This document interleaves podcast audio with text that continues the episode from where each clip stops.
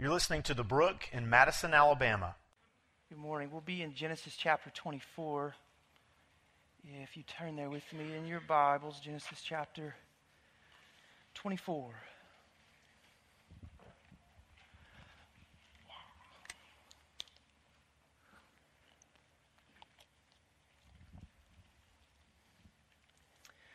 Verses 1 through 9.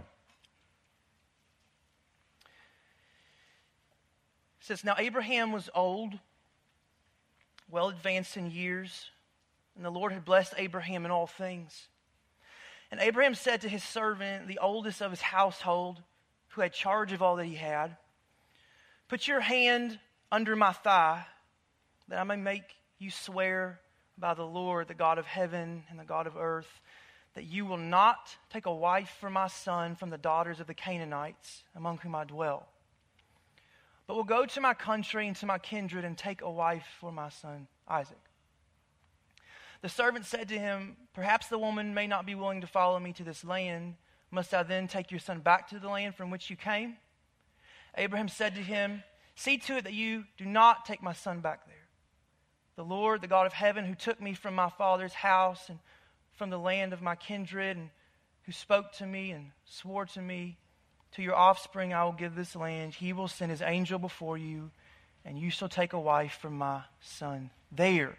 But if the woman is not willing to follow you, then you will be free from this oath of mine. Only you must not take my son back there. So the servant put his hand under the thigh of Abraham, his master, and swore to him concerning this matter.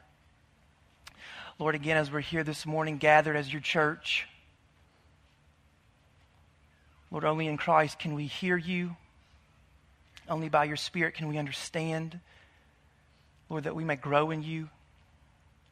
Lord, in knowing you more, that we may be satisfied in you. So we pray, Lord, you would clear our minds and our hearts, and that you would speak to us loud and clear. That's what we pray. In Jesus' name, amen. So I've been in Guatemala this past week. Today's goal is to stay upright. If I can do that, I'll be, I'll be happy. Um, it, was a, it was a good trip. Uh, a lot of rain, a lot of mud. We got a couple houses built uh, for a couple families, and so it was really cool. Um, it was good for me. I'll tell you what I love the most about going is as a pastor uh, to see so many of our people really have just a heart and uh, just a love from the Lord for the people of Guatemala. We go year after year after year, and it was really cool to go and see so many people have such a vested interest with their time, with their money, with their resources to, in Jesus' name, uh, bless these people. So that was really just a, a, blessing to my heart more than anything to see. I don't know that I was very helpful swinging a hammer all the time, but it was good just to be there and see how God worked. What if though you, you met someone, you knew someone, and they said, uh, Nothing is of greater concern to me than the plight of the poor. Oh, Nothing gets me like the impoverished and the less fortunate. And they seem so sincere. Yet you found out about that person. They've never invested any money in the poor. They've never invested time in the poor. They've never shared the gospel with the poor. They don't even know any poor people. All of a sudden, this deep, broken concern, which seemed impressive on the surface, it comes out to be just a hollow emotion. What if someone said, and I'm afraid we say it all the time here in the Deep South, oh, I'm a Christian. I believe in God. Yep, I'm a, I'm a faithful servant of God. I know what the Bible says, know who Jesus is, know what he did. Oh, yeah, I'm a, I'm a Christian. Do you believe that person? And more important than even believing that person, does it make it true if you just say it? I don't think so. We're going to look at Abraham in um, later chapter of his life, kind of the last chapter of his life. And Abraham will teach us what it really means to be ever faithful to God. To be ever faithful. Look back at verse 1 with me. It says, Now Abraham was old, well advanced in years, and the Lord had blessed Abraham in all things. And Abraham said to his servant, the oldest of his household, who had charge of all that he had, Put your hand under my thigh, that I may make you swear by the Lord, the God of heaven and the God of earth, that you will not take a wife for my son from the daughters of the Canaanites among whom I dwell, but will go to my country and to my kindred and take a wife for my son Isaac. So Abraham's two things. He's old and blessed. Uh, he's lived a long life. He's around 140 years old now. Okay? Abraham has lived through the fire of trial and tribulation, and through it all, he has known the Lord to be the faithful God of the promise. He has always been, ever since he and Sarah left the life they knew for Canaan, for the promised land. Uh, Abraham endured such a long season of waiting for his aged, barren wife uh, to become pregnant. Abraham often encountered danger from surrounding nations. Yet here he is in the last chapter of his life with ample provision, a son and an heir, and the Lord's hand of protection on him, even the foreign nations around him, recognizing God's hand upon him. So maybe we don't have all the time what Abraham does. An acute sobriety, a one track mind to remain ever faithful to the God who has been ever faithful to him, to us. So now his son Isaac is 40 years old, around 40. And as a good father, and also as the father of the promise, Abraham has a mind to see to it that Isaac marries the right woman. That seems inconsequential, it's not, not at all. So he requests of his servant, his servant who's in charge of everything that he's got. Servant, I want you in the presence of God, out loud, agree to everything that I'm getting ready to say. Now remember, in the ancient world, words carry a lot of weight. Uh, there were no written contracts, really. A person's word, it was as good as their own reputation, it was as good as their own character. So, what you said was always linked to who you were. So, to make a deal, oral transmission is the way that you did it. He says, Also, I want you to put your hand under my thigh. Kind of a weird request. Uh, it, it signifies Abraham's prominence as the head of the house as the father of Isaac. It signifies Abraham's place as the father of the promise. So, in the sight of God, out loud, with your hand under my thigh, I want you to swear to me you will not let my son Isaac marry a woman from among the Canaanites who we currently live. Isn't Abraham being overly zealous? Isn't he asking a little too much of his servant? This rigid, strict adherence to Abraham's direction concerning who Isaac marries, it seems really suffocating. It seems really controlling. Why can't Abraham just kind of back off, loosen up, let the boy marry who he wants to marry? Isn't this a little too much? I don't think so. Abraham's son Isaac will experience the grief in his son Esau that Abraham is now trying to prevent in his son Isaac. Look at it in Genesis chapter 26, verse 34.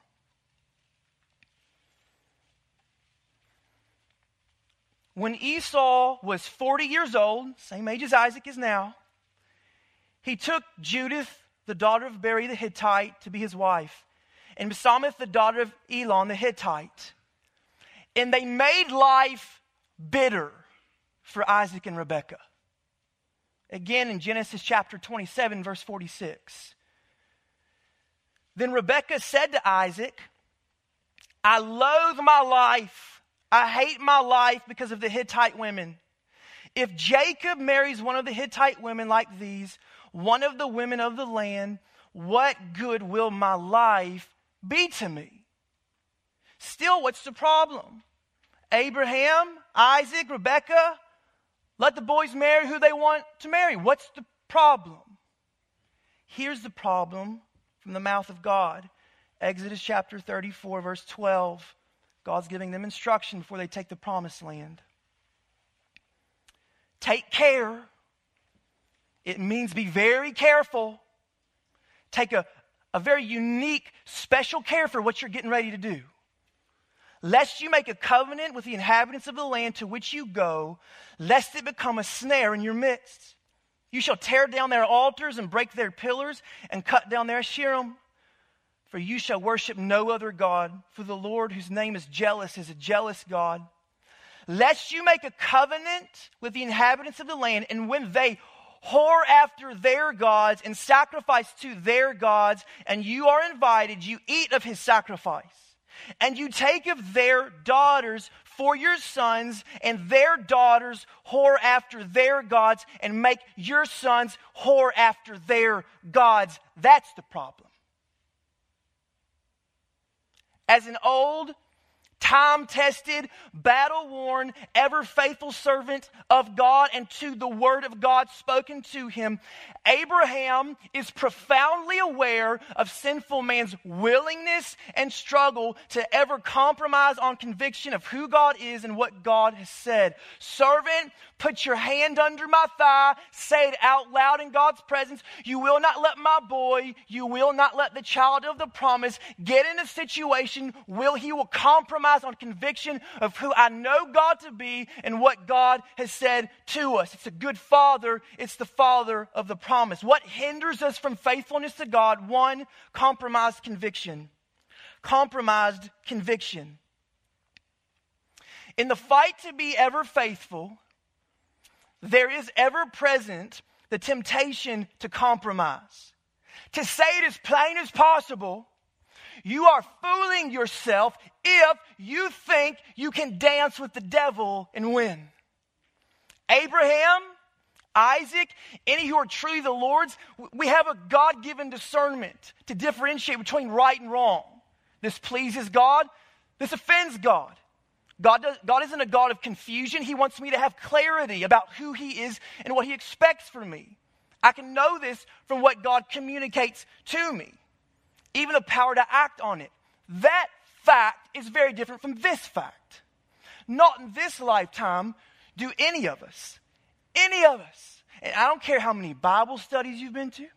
I don't care how long you've been a Christian, how many people you've led to the Lord, uh, how many hours a day you spend in prayer. None of us in this lifetime possess a capacity to be completely invulnerable from the power and allurements of sin and Satan. Absolutely not. Satan, and I don't think we say it enough and realize enough, is a strong man. He's crafty. He's cunning. He would, in a moment's time, crush you in your frail, sin sick condition. You might accuse me of praising the enemy. I'm just sizing him up. We can't dare dream in this life to intermingle in the places and with the people he currently lords over and think that we're not susceptible to the poisonous fumes, the noxious gases of sinful pleasure and lust. Yes, by the cross of Christ, our sinful man has been crucified. But as Matthew Henry reminds us, he has not yet expired. He lay dying. And as the sinful man lay dying, he loves to influence. He loves to coerce us to comply with the means and the manners of the enemy's domain. So, it's a question then of whether or not we have the same godly humility to recognize as Abraham did. Faithfulness to the Lord Standing on conviction, it's not found in my ability to coexist with sin, rather in my determination to stay away from it. And the prideful heart that disagrees only needs to hear the cut and dry words of the prophet Jeremiah, chapter 4, verse 22. Look at it. For my people are foolish, they know me not. They are stupid children. They have no understanding. They are wise in doing evil, but how to do good they know not. Hey, maybe you're down this morning. You need to pick me up. Let me do you a solid, all right? You know what you're really good at? Doing evil, man. Nobody can do it like you. I mean, of all people, you are the best at doing evil. But now it's a double edged sword. When it comes to doing good, you're pretty stupid. And so am I. Doing wrong is what we're great at. Don't forget that in pride and arrogance. Recall what the Lord said in Exodus Be careful. Take special care. Only those who are susceptible to the snare of sin and Satan need to be careful. Just such a warning has been issued to us humans in the line, the fallen line of Adam. The indwelling power of the Holy Spirit, the written word of God, they're not there for us so we can go look for and create trouble. They're there when the God ordained battles come. Otherwise, we're guilty of committing the sin that Jesus resisted in the wilderness. Satan says, Jump off the temple, God will save you. Jesus knew that was an affront on God's grace and mercy reserved for when trial comes. The one who regularly walks into sin, the one who regularly surrounds himself with temptation, shows himself to be a compromising child of God, a compromising disciple of Jesus Christ, which is surely a manifest contradiction. If we are to remain faithful to God, it requires a refusal to compromise on conviction of truth, which will certainly mean running from all forms of ungodliness, running from sin. Look at Hebrews chapter 12, verses 1. It says, Therefore, since we are surrounded by so great a cloud of witnesses, let us, let us also lay aside every weight and sin which, so, which clings so closely. And let us run with endurance the race that is set before us, looking to Jesus, the founder and perfecter of our faith, who for the joy that was set before him endured the cross, despising the shame, and is seated at the right hand of the throne of God. You don't need to be a Greek scholar to understand what the word run means. I looked it up. You know what it means? It means run. The place you are progress to the place you're supposed to be. That's what it means. Joseph didn't say to Potiphar's wife, let's, let's be BFFs, all right? I don't know that I can go for the adultery thing, but what if we were just like buddies and friends? No, he ran. The faithful don't compromise. They understand it means running from all forms of ungodliness. We don't play a mix and match game. Titus chapter 2, verse 11. For the grace of God has appeared, bringing salvation for all people, training us to renounce ungodliness and worldly passions, to live self controlled, upright, godly lives in the present age, waiting for our blessed hope, the appearing of the glory of our great God and Savior Jesus Christ, who gave himself for us to redeem us from all lawlessness and to purify for himself a people for his own possession who are zealous for good works. And it's this point I hear the erring, well meaning as he may be, but erring Christian hold up the warning sign of legalism. Hold on now. Don't drag me down in your legalism. I live by grace.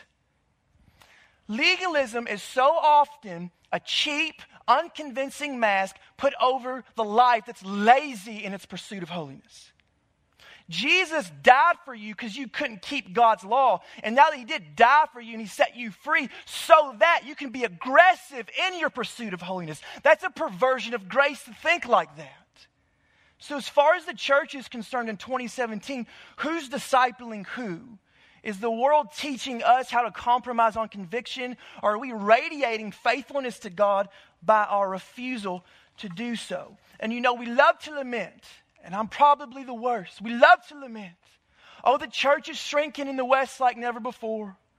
Oh, we, we don't see a rising tide of godly young people. Uh, people are biblically illiterate. Reverence for the Lord, it's all but gone in the public square. And I wonder if we shouldn't sometimes look in the mirror and ask the question Is it so? Because the world around us, our children within the church, they're not watching us run from hell to heaven, run from the grave to the cross. They're watching us do like this really weird balancing act between the two. Well, I know that I probably shouldn't watch that movie because I probably shouldn't see naked women who aren't my wife. And science even proves that once I see her, that image will be burned in my mind for the next 20 years. But the other 88 minutes is a great movie, man. Wonderful character development. And when I get home, I don't spend a lot of time with my kids and I sit down and watch all the trashy sitcoms. But for some reason, where Paul says no coarse joking, that doesn't apply to what I watch. And ladies, you're fully aware your bathing suit shows just as much skin as your underwear, but it's fashion. What's God wants you to go to the beach in a tarp? Come on. And no, I'm not invested in the local church, but God knows I've got a certain lifestyle I've got to maintain. Who's going to drive that $50,000 boat? And what's the point of working all those extra hours and neglecting the church and my family? I mean, I got to keep up with people here, right? Don't drag me down in your legalism. Legalism? That's holiness. Look, here's what you should do you should go ahead, jump off, enjoy the sin, love it, like it, spread it around, eat, drink, be merry, and die, or turn around and run. This does nothing for no one, certainly not Jesus Christ. The world doesn't change around us because we're not different. What you see, what you hear, what goes into your mind and heart, it changes you, it influences you, it has a bearing on your convictions. Hear the word of God, follow Abraham's example, be careful. Are we careful in the church today? We carefully guard our holiness. To be ever faithful. Verse 5.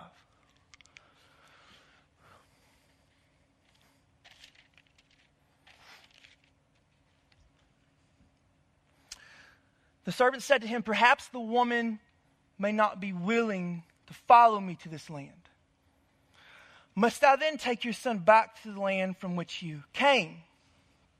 And Abraham said to him, See to it that you do not take my son back there. The Lord, the God of heaven, who took me from my father's house and from the land of my kindred, and who spoke to me and swore to me to your offspring I will give this land. He will send his angel before you, and you shall take a wife from my son from there.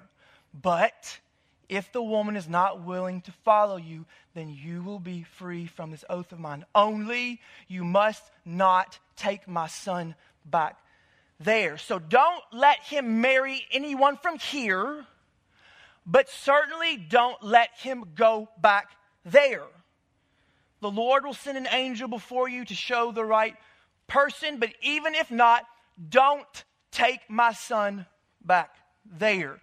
Again, is Abraham being a little constricting? This is a little too rigid on Abraham's part. It's interesting how Abraham describes God to his servant here. He says that he's the God who took me from my father's house. We've talked about it before, but you, you have to remember in the ancient world, your father's house, that was largely your identity. Your father's house is where you really belong. You didn't leave your father's house like we do today. You would have added to your father's house by growing your family. This is identity. This is your lineage. This is your heritage. You don't go away from that. So when Abraham left Canaan, he left his identity. Consequently, he left Isaac's identity behind as well. He says, He's also the God that took me from my homeland. He took me from my native land. Haran would have been uh, in ancient Mesopotamia, a very developed city. It would have been a commercial city given its place on the Euphrates River. Abraham, Isaac, they live lives as nomads on a land that isn't theirs and a land that God will not give to them in their lifetime. So again, see how faith compels Abraham to ask his servant to enter into the oath. He knows if my son returns, the temptation to stay will be too great.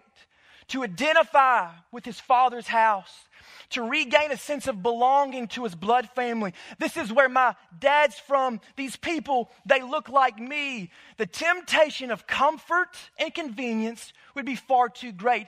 And the ease with which Isaac could part with God and part with the promise, far too tangible. So, Abraham's faith teaches us what we surely need to hear this morning. Servant, Put your hand under my thigh. Say out loud in the presence of God, You will not let my boy, you will not let the child of the promise drowned in the comforts, the conveniences of this temporal life, and so render faithfulness to God impossible. Don't do that. What hinders us from being ever faithful to the Lord? Comfort and convenience. Remaining faithful to God, it's not a passive It's not an effortless endeavor. It's the most uncomfortable, inconvenient life that one could ever choose for themselves. If not, everyone would follow Christ. If not, Abraham wouldn't have been a stranger in a strange land, but as it was, he chose to suffer a life of uncomfortability, a life of inconvenience, and at that he was glad for it. Abraham rejoiced in it. Now, what causes a sane, rational man to like his suffering, to be glad in it, to rejoice in it? Abraham saw something. Abraham understood something. He wouldn't stand for his son to lose. What did Abraham see? What did Abraham look forward to that kept him in his suffering? The Gospel of John tells us plainly in John chapter 8, verse 56, Jesus says, Your father Abraham rejoiced that he would see my day. He saw it and was glad. Hear me say this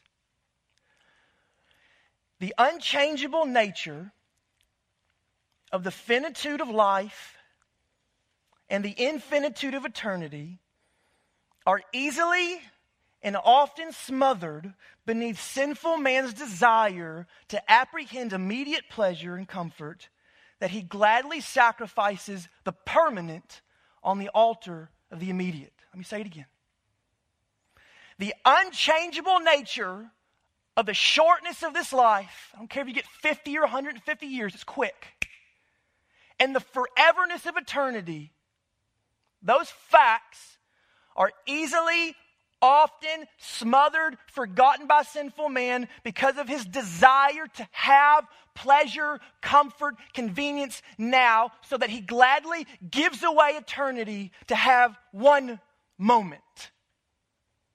By the working of God's grace, Abraham sees that. And let it sober you this morning. Not everyone will see that, not most people will see that. His imparted faith allows him to detach himself from the comforts, the conveniences that the world values, that the world prizes. He sees beyond it so that he doesn't miss out on inheriting what he could have for an eternity to come. His faithfulness is apparent and his willingness to part with those things that aren't flagrant sins. They're not explicitly against God, they're just those things that God told him to part with. Blood family, native lands, those things aren't against God. They're what God told Abraham to get away from so that he could inherit the greater, the godly blessing. So don't be fooled. A lot of times in life, it's the good thing that stands in way of the godly thing, not just what's technically sin. Oh, this is technically wrong. Oh, this is technically right. No, what has God called you from and to specifically? And will your preferences of comfort and convenience stand in the way of you remaining ever faithful to the Lord? Abraham sees this for his his son Isaac in the decisions that he's making right now. Without needing to consider it, know for sure it will come at the cost of suffering. It must. How can you live in a way that's roundly opposed to your flesh, roundly opposed to the world around you, and experience zero friction? Does that make sense? So, could we say, if your life is always comfortable, your life is always convenient to you, is it possible you are, we are in gross neglect of faithfulness to the Lord? Whether by physical trial or some unforeseen transition in life, we can expect to endure seasons of suffering if we're refusing the comforts, the conveniences of a people and a place to which we no longer belong. Abraham desires for his son then not meaningless pain. God doesn't want that for anyone not meaningless discomfort, rather a faith that wells up to eternal life, knowing and being known by Christ. And in this faith, there resides unshakable joy of what is to come, so it moves us along in the discomfort now. First Peter chapter 1, verse 3 says it well. Blessed be the God and Father of our Lord Jesus Christ. According to his great mercy, he's caused us to be born again to living hope through the resurrection of Jesus from the dead to an inheritance. It's imperishable, it's undefiled, it's unfading, it's kept in heaven for you, who by God's power are being guarded through faith for salvation ready to be revealed in the last time. In this you rejoice, though now for a little while necessary, you've been grieved by various trials, so that the tested genuineness of your faith, more precious than gold that perishes though it is tested by fire, may be found to result in the praise and glory and honor at the revelation of Jesus Christ. Can we see by faith, like Abraham, can we see Christ? Do we see Christ on the cross? Do we see Christ in glory? Does that move us along? Is it greater? Is it better than the moment we have right now? That's the question. That's the question. I went to Guatemala this last week. I didn't really want to go to Guatemala this last week. Um, it's the petty. I don't love traveling internationally. I hate being away from my wife. And I just, I'm a stayer, not a goer, all these very lame excuses. And right before that, I, I went, um, I meet with a guy and we pray in the mornings and we read scripture. And our text that morning was delight yourself in the Lord. And when, when you delight yourself in the Lord, whatever you do for God, man, you can do anything because it's the Lord you're doing it for.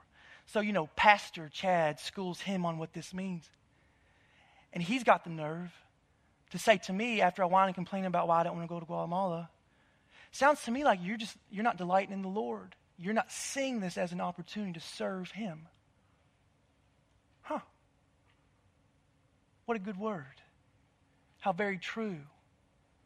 How few times in life do we see valleys as something we get to walk through for God's glory how few times in life are we so delighted in who Christ is that what's happening around us, it's as if it's not. Charles Spurgeon says, Keep your eyes on Jesus as you suffer. Don't look at the ground. Look at Jesus. Abraham looked at Jesus. Do we look at him? It may not be full time mission work. Perhaps it is. And I believe there are more people that ought to go than do. The Lord is calling you to an uncomfortable life for his name's sake. Joy filled, but uncomfortable nonetheless. What conversation about the Lord aren't you having because it would be too uncomfortable? Hmm? This is America, right? Everyone has their own space. Everybody believes what they want to believe. You got to respect that, right? What aren't you saying? How aren't you spending your time, your money, how aren't you being faithful to the Lord and how He's calling you to discomfort, to inconvenience for His name's sake? Regularly, we have to beg the Holy Spirit for a recalibration in our hearts concerning the things that we delight in and what we're most affectionate for. Is it temporal life in the here and now? Is it what the world chases after? Is the afterlife a distant afterthought? I can't remember who said it, I read it a while back. Every, every preacher, if you look at the, the scope of all their sermons, there's generally one theme that pops up that they always talked about. I would like to think my thing is eternity. It's always weird to me the idea of coming up on a stage and a bunch of people sitting in a chair and listen to you, and you don't say to them, You're going to die soon. I think that's the most kind, charitable thing you could do for another human being. You're going to die soon. You know, in the Industrial Revolution, people wanted to die. They talked about, they sang about heaven. Life was miserable. You worked horrible hours. The conditions were dangerous. You didn't make any money. Your family lived impoverished. It's the opposite today. Man, I love air conditioning. It's great. The internet, my home. It's just kind of hit the continue button. I'll just stay here forever, and you can't stay here forever. What are your prized comforts and conveniences in this life? There you discover the things barring you from faithfulness unto the Lord. To be faithful, to be ever faithful. Verse 9.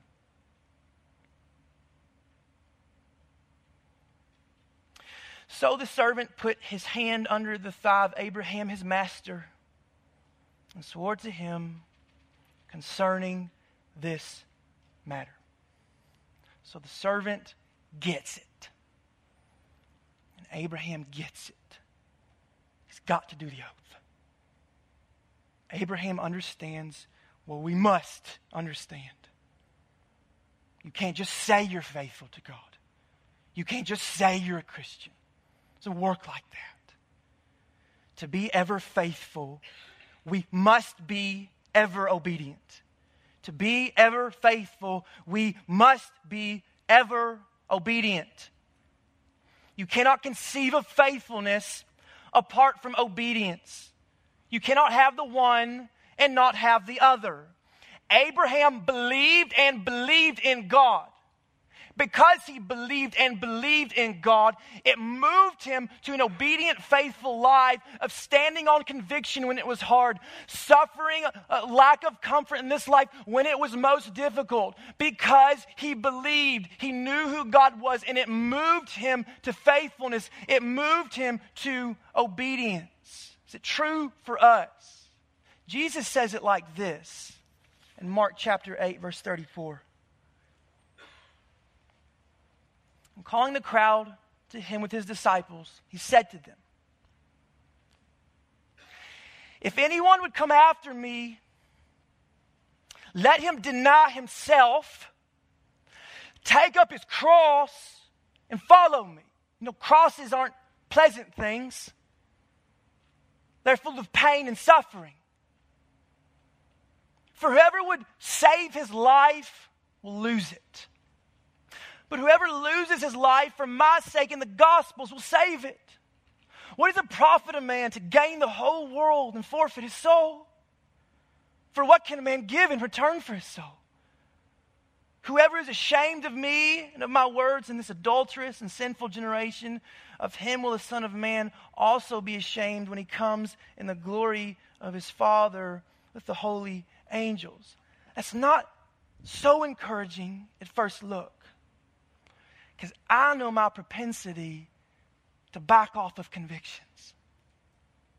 I know my propensity to want to be really comfortable, man. I want to get there. So, how did Abraham do it? How are we supposed to do it? Because that sounds like a death sentence to me. Jesus said, Take up your cross and follow me. Jesus will never ask you to carry your cross where he has not first gone.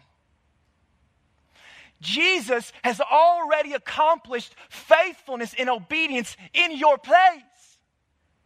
So when God calls us to a lack of comfort, when God calls us to inconvenience, when God calls us to stand on conviction, it's not my power and strength, it's through Christ who has already done it well and perfectly in my place. Jesus didn't just stand on truth, Jesus was the truth. Jesus wasn't just uncomfortable on the outside. He was whipped and beaten and bruised and crucified for me. On the inside, he bore the weight of the sin of the world. Jesus has already done all these things well. You and I this morning only need to do this. We only need to look at the cross of Jesus Christ See what he's done for us. Believe he's accomplished all things. Believe he's taken away our sin. Believe that in him, in the power of his spirit, we can obey. Really obey. Not in our own strength and power, but in and through the one who has already done it for us. That's the good news of Jesus Christ. That's the good news of Jesus Christ. Do you love that? Do you dwell on that? Is that your life? It hurts right now. Nobody said that it wouldn't. And if they did, they're lying. But Jesus said it. He'd never leave, He'd never forsake. Jesus said He'd be with us to the end. Jesus said there's joy in the midst of the trial. And Jesus said we will be with Him and His Father in glory if we endure until the end. And we will endure, we will be faithful, we will be obedient because Christ has done it in our place. Yeah. Let's pray. Thanks for listening to The Brook. If you'd like more information about our church or what it means to follow Christ, you can visit our website at thebrookchurch.com.